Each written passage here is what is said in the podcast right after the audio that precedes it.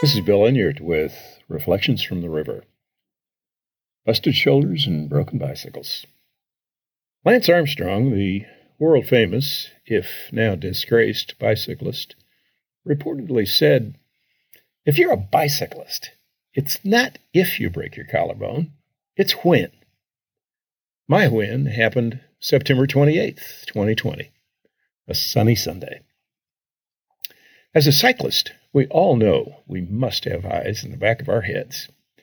And we never know when we'll have an encounter of the wrong kind with a distracted driver or a huge truck uh, get a little too close to occupying the entire lane, or an errant school bus take a right turn disregarding us.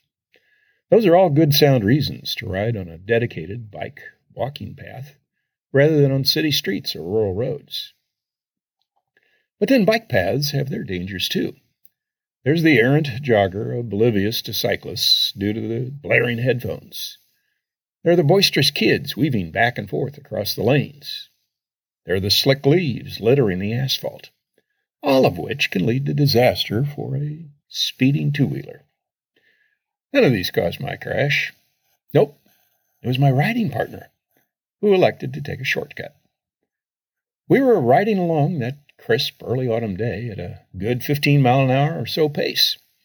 I'd already ridden a dozen or so miles, warming up, when Dan joined me. I was planning to get in about 30 miles so I could approach my 500 mile goal for the month. Dan only wanted to do about 18, so he met up with me at the Belleville, Illinois Metrolink station. We chatted amiably as we paddled along the tree lined asphalt path that parallels the metro train tracks. We swung right at the Orchards bike trail spur, easily keeping our conversation going as we kept our steady pace. Each of us is usually a solitary rider. Dan rides occasionally, and he had just started riding again within the last year or two, while I ride frequently and occasionally do 300 mile week long tours. Dan was on my right, with his front wheel about even with my crank, as we approached the baseball diamonds west of Belle Valley Grade School. Disaster struck when Dan turned left to take the sidewalk shortcut behind the ball diamond, as I continued straight ahead to stay on the longer bike path around the diamond. When Dan's front tire struck my left tire at 15 miles an hour, my black carbon fiber Trek Domane toppled over as I went flying. In midair, I twisted to the left to avoid striking a steel signpost crashing to the asphalt path on my left shoulder. Glancing to the left as I sat up, I could see that my left shoulder was broken, as the bones were jutting up nearly ear level. The shock of the crash delayed the onset of pain, but I could tell it was a severe injury. Grabbing my left arm, cursing, I yelled at Dan, Call an ambulance! Call Annette! My shoulder's broken! Dan, who had also crashed but had no apparent injuries, called my wife, Annette told her what happened, and asked her to call an ambulance. I have him tell her to bring my Jeep so she can pick up my bike. I scramble over to pick up my mobile phone and my bicycle.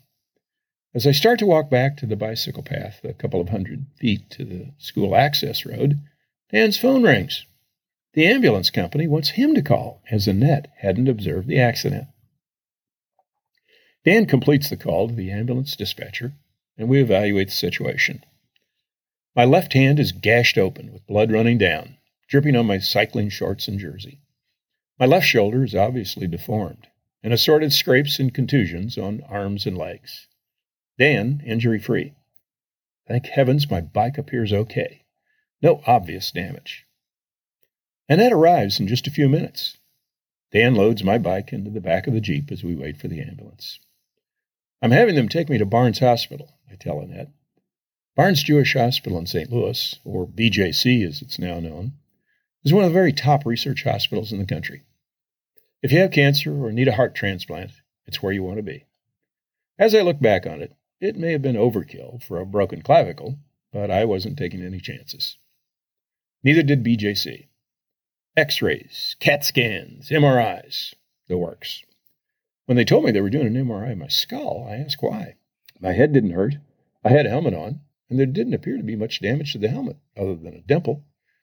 The emergency room doc told me, You're in great shape, but that's still a 71 year old brain you've got in that skull, and we want to make sure there's no injury there.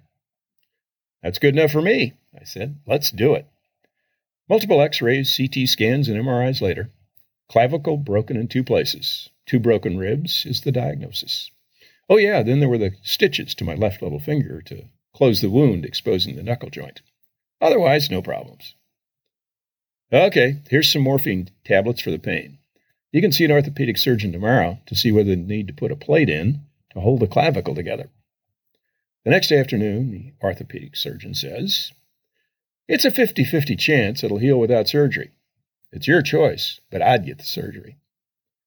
Having had surgery on my knee nearly 50 years ago at Fort Buckner Army Hospital, I thought, I'll tough this out and avoid the surgery. I really don't want them cutting on that shoulder. No matter how good the surgeon is, they can't put it back the way God made it. By Wednesday, after a little sleep and the unsettling feeling of having the bones moving about in my shoulder, it was back to the orthopedic surgeon. How soon can we get this done, Doc? He replied, We can do it Monday, but the way you broke this thing in two places and where you broke it, we're going to have to put in a special stainless steel plate with a hook on the end to hold it all together. Then we'll have to operate again to take the plate and the screws out, or it'll saw its way through the bone, and that's a real problem. Okay, Doc, let's get it done. When can I get back on a bike? Luckily, the surgeon is also a long distance bicyclist. He tells me about riding the No Ride for Old Men ride in Texas. You ride a thousand miles in 96 hours. Now that's really nuts. In answer to my questions, well, the plate and screws will be in for six weeks. Then we'll take them out. Then another six or eight weeks for the screw holes to fill back in with bone. Into January or so, I ask. Yeah, probably. After some physical therapy, he replies. In addition to anesthetic, they'd used a nerve block on my left arm. So for two days after the surgery, my left arm was nearly completely without feeling. I imagine that's what it feels like after a stroke. I couldn't make a fist. I couldn't lift my arm. I had to pick my left arm up with my right hand to move it. A week later, I'm out of the sling and in physical therapy. December 28th, back to the hospital to remove the stainless steel plate and five screws. I asked the doctor to save them for me. The nurse handed them to Annette in a Ziploc plastic bag, which she promptly left at the hospital in the confusion of getting me out the door. Dr. Lehman, my new orthopedic surgeon, as the first one had moved to a different hospital during the intervening months, stunned me when he asked me, just before they wheeled me into the operating room, if I'd like him to pray with me before surgery.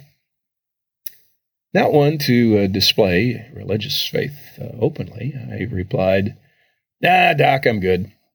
Wife Annette, clearly displeased at my rejecting his offer. As usual, I thought of the perfect response later. I should have said, No, Doc, let's pray for you. After all, I only had to lay there, sound asleep under the anesthetic. He was the guy who needed steady hands. He had assured me before surgery that the pain would be much less, the recovery time swifter, and there'd be no nerve block this time, so I wouldn't have that disconcerting feeling of a paralyzed arm. He was right on all counts. After taking one hydrocodone narcotic tablet the evening after surgery, I never again took prescription strength painkillers, instead, relying on ibuprofen and acetaminophen. Ten days later, and I'm back in physical therapy, working to regain range of motion and left arm strength. The physical therapists are delighted with my speedy recovery. Although I'm pleased with my increasing range of motion, I'm troubled with the continued pain in my left shoulder and the x ray report that shows the small piece of bone near my AC joint is still fractured. Seeking reassurance, I call the surgeon, who tells me it's nothing to worry about. The disunion occurs sometimes, and it'll in all likelihood scar into place. But if it continues to trouble me, they can simply surgically remove it. I'm not pleased at the prospect of yet another surgery on my left shoulder, so I'm hoping that it scars in and holds together. While I'm looking forward to climbing back on a bicycle, getting some fresh air and exercise, I must admit I'm considering getting a recumbent tricycle. I've been thinking about one for a while, but this latest accident has given that idea a whole new look. I don't know that I'd like riding so close to the ground, and I don't like the wide stance of one.